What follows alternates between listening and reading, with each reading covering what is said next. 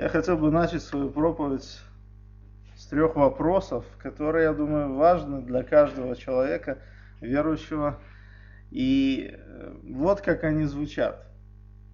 Есть ли в нашей жизни что-то, что может привлекать в нас людей к Богу?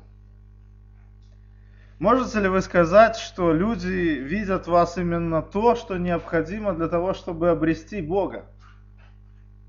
И, наконец, привлекает ли вас самих та жизнь с Богом, которую вы проводите?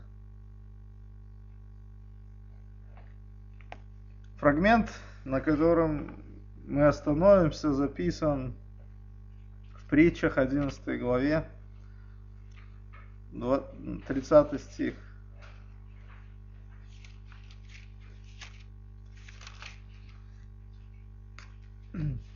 Притча 11 глава, 30 стих. Плод праведника – древо жизни, и мудрый привлекает души. Этот фрагмент в какой-то степени говорит о привлекательности нашей жизни, о том, насколько она привлекательна для нас, верующих, и насколько эта жизнь привлекательна для людей неверующих. То есть, когда они смотрят на нас, насколько для них она привлекательна. Э, начнем, наверное, с главного, да, насколько привлекательна вот жизнь со Христом, жизнь с Богом для нас самих. Я хотел бы немножко начать так с самого начала, с первой книги Библии, э, вторая глава книги Бытие, книги Бытие, с 8 по 9 стихи. Бытие, 2 глава, с 8 по 9 стихи. «И насадил Господь Бог рай в Едеме на востоке, и поместил там человека, которого создал. И произрастил Господь Бог на земле всякое дерево, приятное на вид и хорошее для пищи. И дерево жизни посреди рая, и дерево познания добра и зла. Мы видим, что место, куда Бог поместил Адама, то есть первого человека, было действительно настоящим раем. Адам жил среди многочисленных деревьев, приятных на вид, как тут написано, хороших для пищи.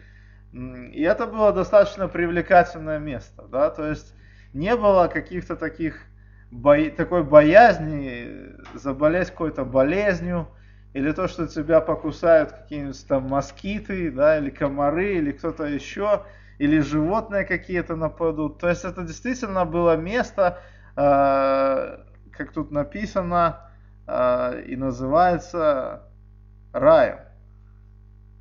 Сегодня, если бы, наверное, такое место мы попадали, наверное, где-то в южном, в южной части э, Земли, в южной части, в южном полушарии, то все равно есть какие-то негативные моменты, которые бы могли бы нам дать понять, что это не рай. Да, или это непогода, цунами, как часто сейчас бывает, или это может быть еще какие-то насекомые или животные, или в конце концов люди. Но здесь мы видим, что Адам жил в таком действительно местом, месте, где, который Бог сам назвал раем. И то, что здесь мы видим, э, среди этих многочисленных деревьев, растительности, которая окружала Адама, э, есть два дерева, особенно они выделены здесь, э, в этом стихе, в этой главе. Это дерево жизни и дерево познания добра и зла. Плоды одного он мог есть, плоды второго ему было запрещены, ему были запрещены в пищу. Смотрите, вот 8, 16-17 э, стихи этой главы. «И заповедал Господь Бог человеку, говоря, от всякого дерева в саду ты будешь есть, а от дерева познания добра и зла не ешь от него, ибо в день, в который ты вкусишь от него, смертью умрешь. Но мы знаем, что жизнь была райской до тех пор, пока не согрешил первый человек и не был изгнан из Эдемского сада. Э, это случилось тогда, когда он нарушил Божье повеление и вкусил от этого плода с дерева познания добра и зла. И посмотрите, какая была реакция Бога. Третья глава, 22, 22 стиха. «И сказал Господь Бог, вот Адам стал как один из нас, зная добро и зло. И теперь как бы не просел руки свои, не взял также от дерева жизни, и не вкусил, и не стал жить вечно. И выслал его Господь Бог из сада Едемского, чтобы возделать землю, из которой он взят, изгнал Адама и поставил на востоке у сада Едемского Херувима и пламенный меч обращающийся, чтобы охранять путь к дереву жизни. До тех пор, пока мы видим, что человек не вкусил запрещенного плода, он мог пользоваться любыми плодами. Да, он мог вкушать любой плод. Но как только он это сделал, как только он нарушил Божью заповедь и вкусил вот запрещенный плод, дерево, позна... от дерева познания добра и зла, мы читаем, что он не мог уже вкусить от дерева жизни. То есть сразу, как только человек согреша, согрешил, сразу он перестал вкушать от дерева жизни. До тех пор, пока каждый из нас, когда ты и я, не увлечемся вот этим запрещенным плодом, мы можем вкушать райские плоды от деревьев, которые приятны на, на глаз и приятны на вкус, в том числе и дерево жизни, плоды с дерева жизни. Но как только кого-то из нас привлечет запретный плод, мы потеряем возможность вкушать все эти плоды из райского сада и в, том, в первую очередь плоды от дерева жизни. И вы знаете, как только это произошло в жизни Адама и в жизни многих остальных людей, которые сегодня мы можем встретить, человек сразу теряет возможность к тому, чтобы жить с Богом, иметь вот эту жизнь вечную.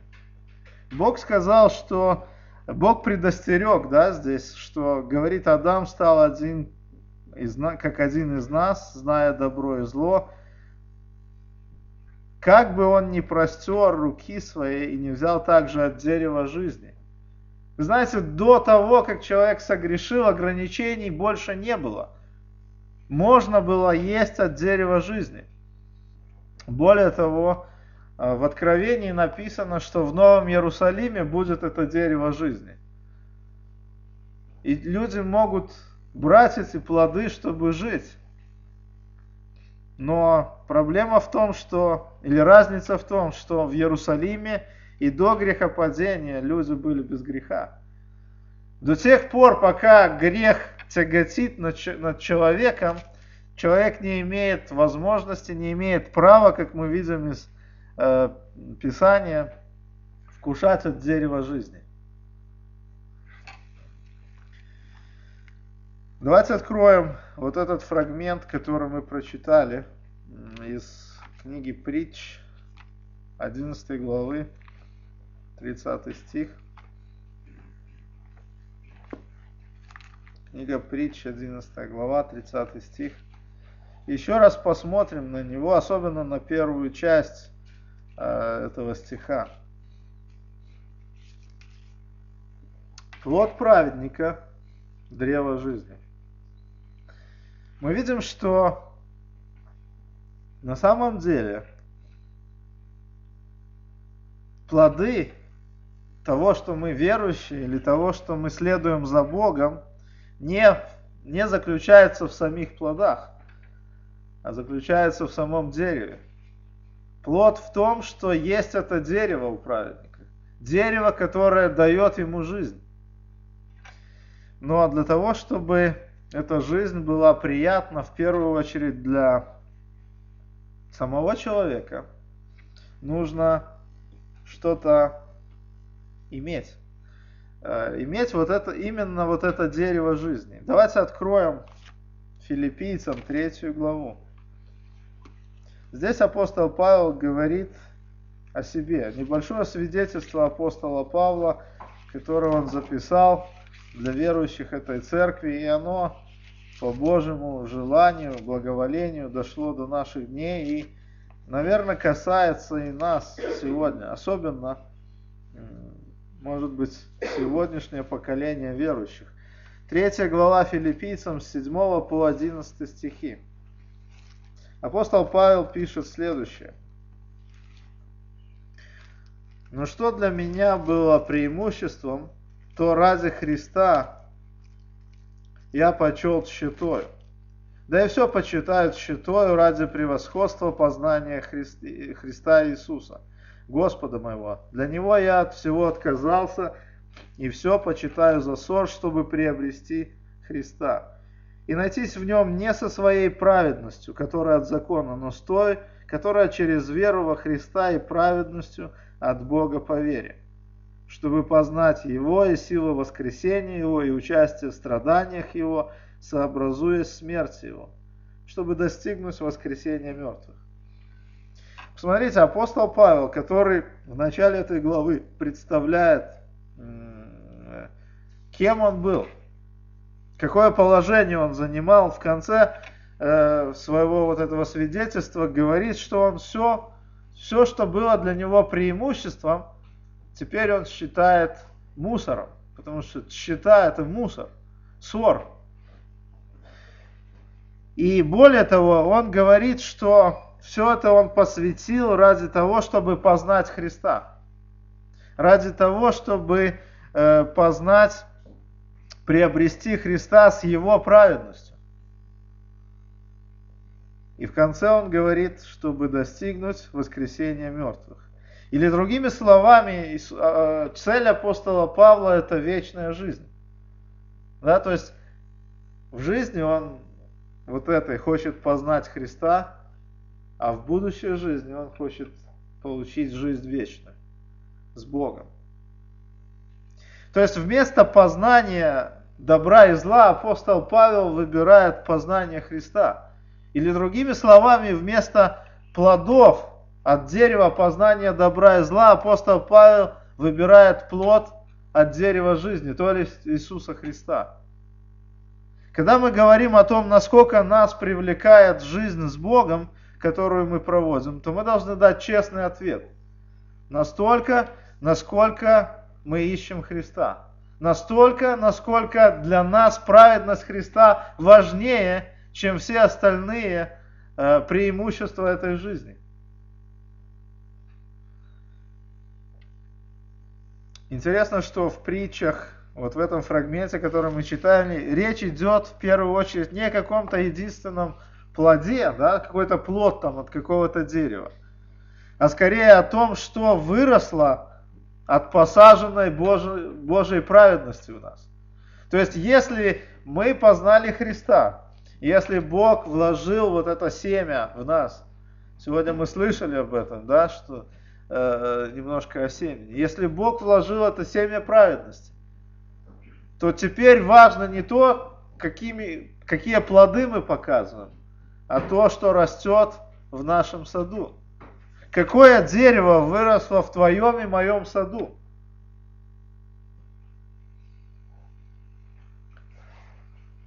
Когда человек говорит, что он, что его не привлекает жизнь с Богом, то в первую очередь мы должны понимать, что его не привлекает жизнь с Иисусом Христом. Его не привлекает праведность Иисуса Христа, его не привлекают требования Иисуса Христа, его не привлекает ничто, что связано с Иисусом Христом. Апостол Павел, находясь в тюрьме, когда писал это послание филиппийцам, он говорит, что он вообще на этом не концентрируется. Он пишет о радости, он говорит, что то, что для меня было преимуществом – я все считаю мусором, все считаю ссором, чтобы познать Христа. И вот это основная цель жизни человека. Если этой цели нету, то жизнь не будет привлекательной. Жизнь с Богом не будет привлекательной. Другая важная вещь это то, что э, насколько эта жизнь, наша жизнь, привлекательна для других. То есть, что могут сказать люди, которые нас видят, что могут сказать люди о нас? Насколько их привлекают те наши принципы жизненные, которые мы э, проповедуем, и не только проповедуем, а показываем в повседневной жизни. Э, написано э, в притчах, мы это читаем во второй части этого стиха, что мудрый привлекает души. То есть мудрый человек, основанием этого стиха является также, а, еще одним основанием этого стиха является также привлекательность нашей жизни для других людей. То есть насколько наша христианская жизнь или жизнь с Богом привлекательна для людей, которые нас окружают. И мы знаем такие фрагменты, как начало мудрости, страх Господен. Да, то есть человек, который боится Бога, который соблюдает Его заповеди, он мудрый. Но вы знаете, часто мудрость сводится к тому, чтобы угощать человека каким-то плодом своей праведности, причем даже не своей, а человеку кажется, что это его праведность. И на этом все заканчивается. Я хочу, чтобы мы открыли Псалом 110.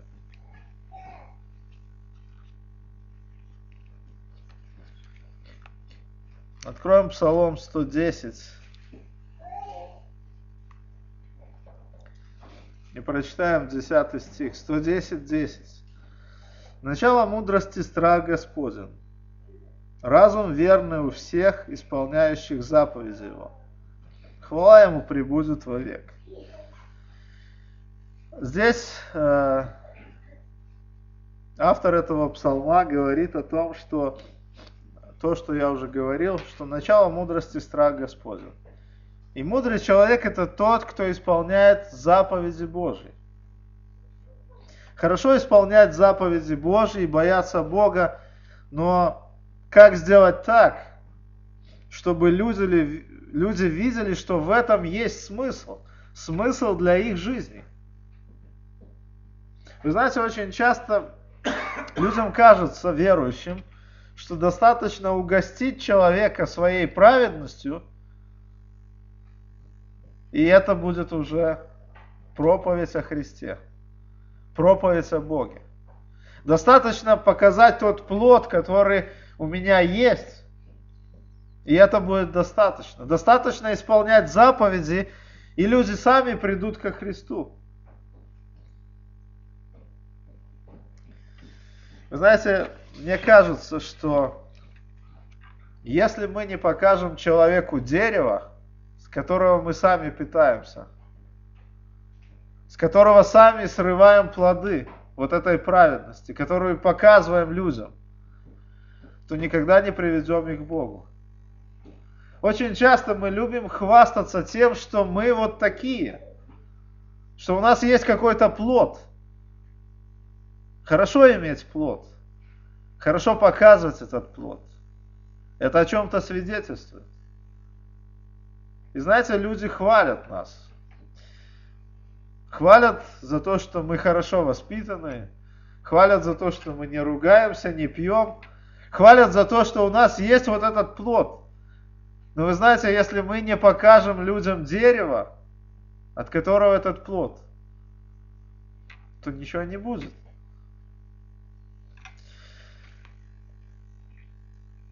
Мудрый привлекает души. Мудрый привлекает души. Так в чем же эта мудрость? Мне кажется, что мы должны понять простую вещь. Иисус Христос сказал, что Он есть лоза. Он есть лоза, Он является этим деревом. И на нем держатся ветви, а ветви держат плоды. Вот если человеку мы не покажем, кто является этим деревом, которое дает жизнь, человек не придет к Богу. Мудрость в том, чтобы понимать, что человек без Христа находится вне райского сада и не может вкушать плодов от дерева жизни.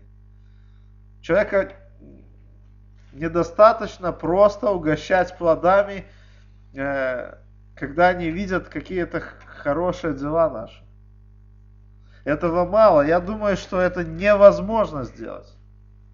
Я думаю, что э, то, что мы показываем, какие мы хорошие, это не проповедь Евангелия.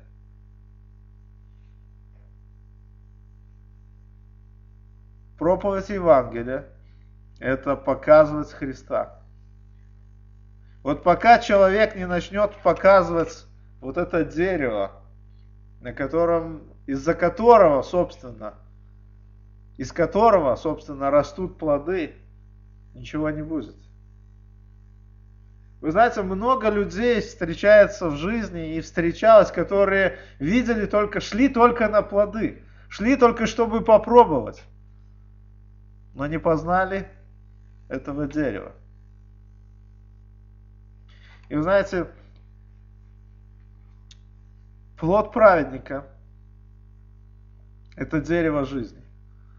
Мы должны гордиться тем, что в нас действует Христос. Мы должны гордиться не тем, что мы праведники, а тем, что нашли это дерево жизни. И как важно для каждого из нас показать путь людям к этому дереву. Не показать, какие мы хорошие, не показать плоды этого дерева, даже не, не, не дать совет, как правильно поступить. Это только, знаете, попробовал и все. Важно то, чтобы показать путь к этому дереву. Апостол Павел в Галатам, 2 главе, 20 стихе, пишет следующее. Галатам, 2 глава, 20 стих.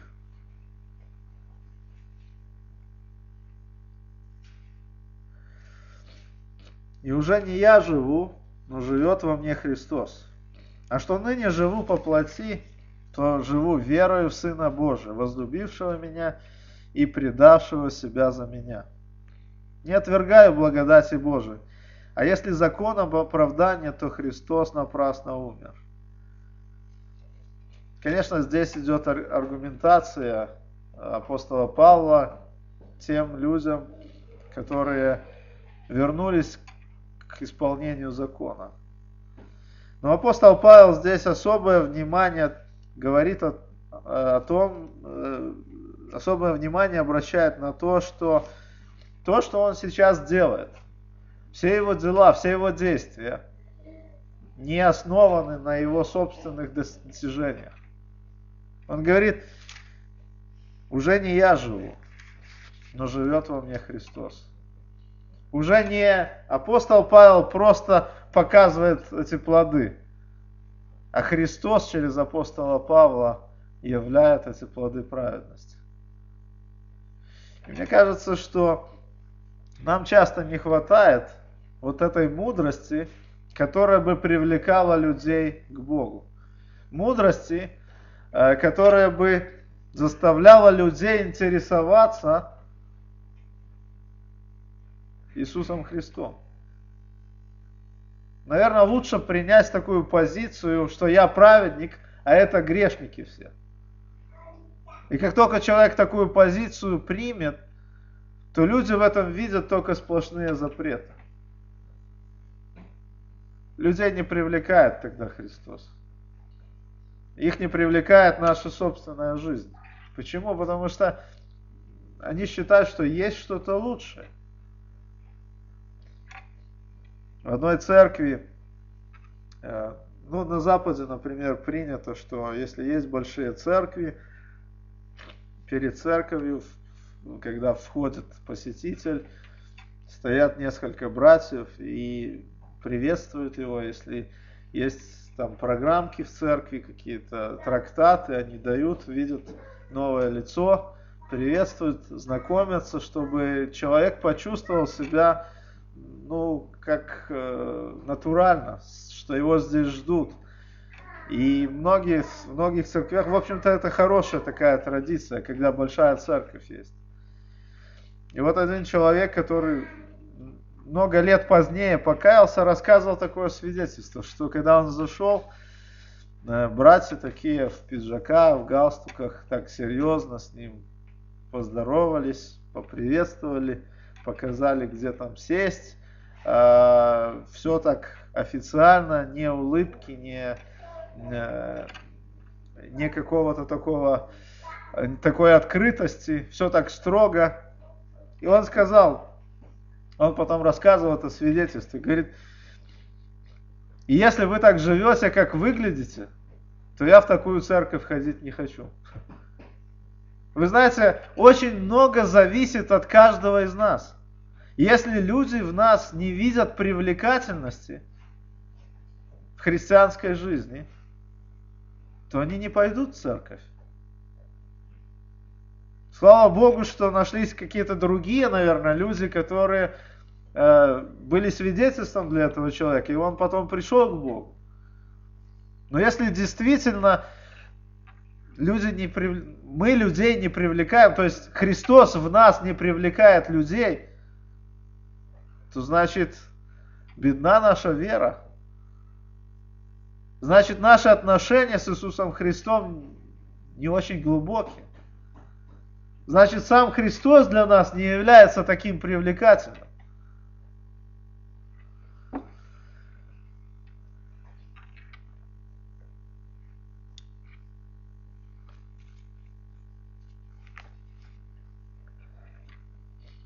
Тридцатый стих продолжает звучать и сегодня.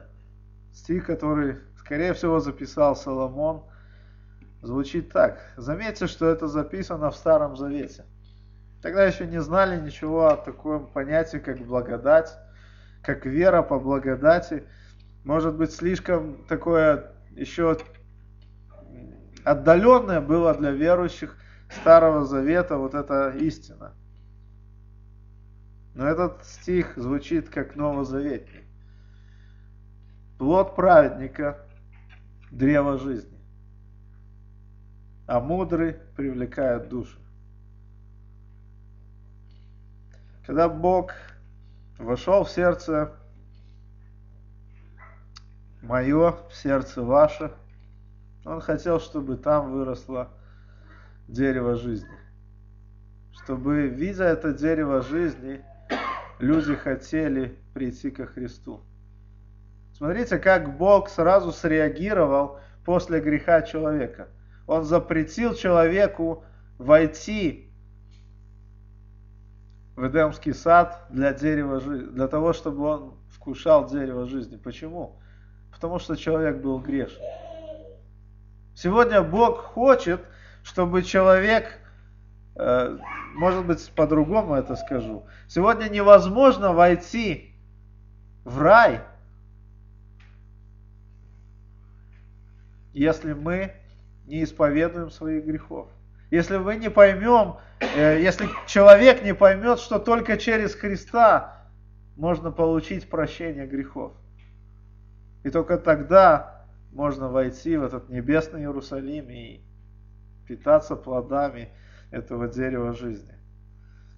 Но вы знаете, если Христа в нас не видят, если не видят возможности получить плоды этого дерева в нашей жизни – люди, которые нас окружают, то с нами что-то не то. Что с нашим христианством что-то не то. Не может быть так, что я в принципе не верю в то, что люди, которые нас окружают, или верующий человек, который живет среди неверующих, не мог привести никого к Богу. Я думаю, что это возможно каждому верующему. Не надо быть проповедником. Но мне кажется, что проблема в том, что в нашей жизни очень часто нет, люди не видят. Люди видят плоды, да, люди видят, что мы другие, но не видят Христа. Не видят того, из-за которого эти плоды появились. И это очень важно и иногда очень печально, потому что одно дело вкушать плоды, видеть эти плоды, другое дело иметь это дерево в своем саду, в своей жизни. И для этого нужна большая мудрость. Мудрость, которую, наверное, о которой нужно просить, наверное, каждый день, когда мы встречаемся с людьми неверующими. Вторая часть этого псалма, этого стиха говорит, что мудрый привлекает души. Наверное, не достает иногда мудрости, чтобы свидетельствовать людям о Христе. Может быть, мы только пошли по такому пути, когда только ограничиваемся тем, что ничего не делаем плохого. Показываем только эти плоды издали.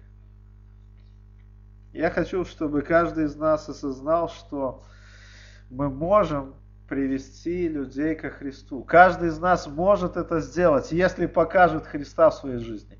Если Христос будет привлекательным как для нас, так и для окружающих тогда. Это касается каждого из нас, каждого верующего, и проповедников, и непроповедников, и сестер, и братьев. Потому что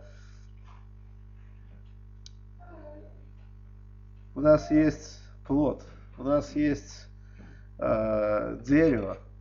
Давайте приведем людей к этому дереву. Давайте сделаем так, чтобы те люди, которые нам дороги, которые, о которых мы молимся, действительно увидели Христа. Не наше хорошее поведение, не то, то что мы во что-то там верим, а увидели Христа как, такой, какой Он есть. Христа прощающего, Христа, который посвятил за нас свою жизнь, Христа, который за нас молился – в Гефсиманском саду, который хотел, чтобы мы были едины с Ним, который хотел, чтобы все пришли к познанию истины. Так вот, если люди увидят такого Христа в нашей жизни, то обязательно Он их привлечет. Наша жизнь во Христе привлечет людей к Богу. Я думаю, об этом нужно молиться и молиться усердно, чтобы люди действительно видели Христа. Неважно, что мы думаем о своей жизни. Неважно, что люди о нас думают. Важно, что думает о нас Христос. Важно, что думает о нас э, сам Бог. Бог хочет, чтобы плодом праведника был не просто добрые дела, не просто то, что кто-то перестал пить или курить, или обманывать, или красть, а чтобы плодом было дерево жизни. И этой жизнью является Христос. Аминь.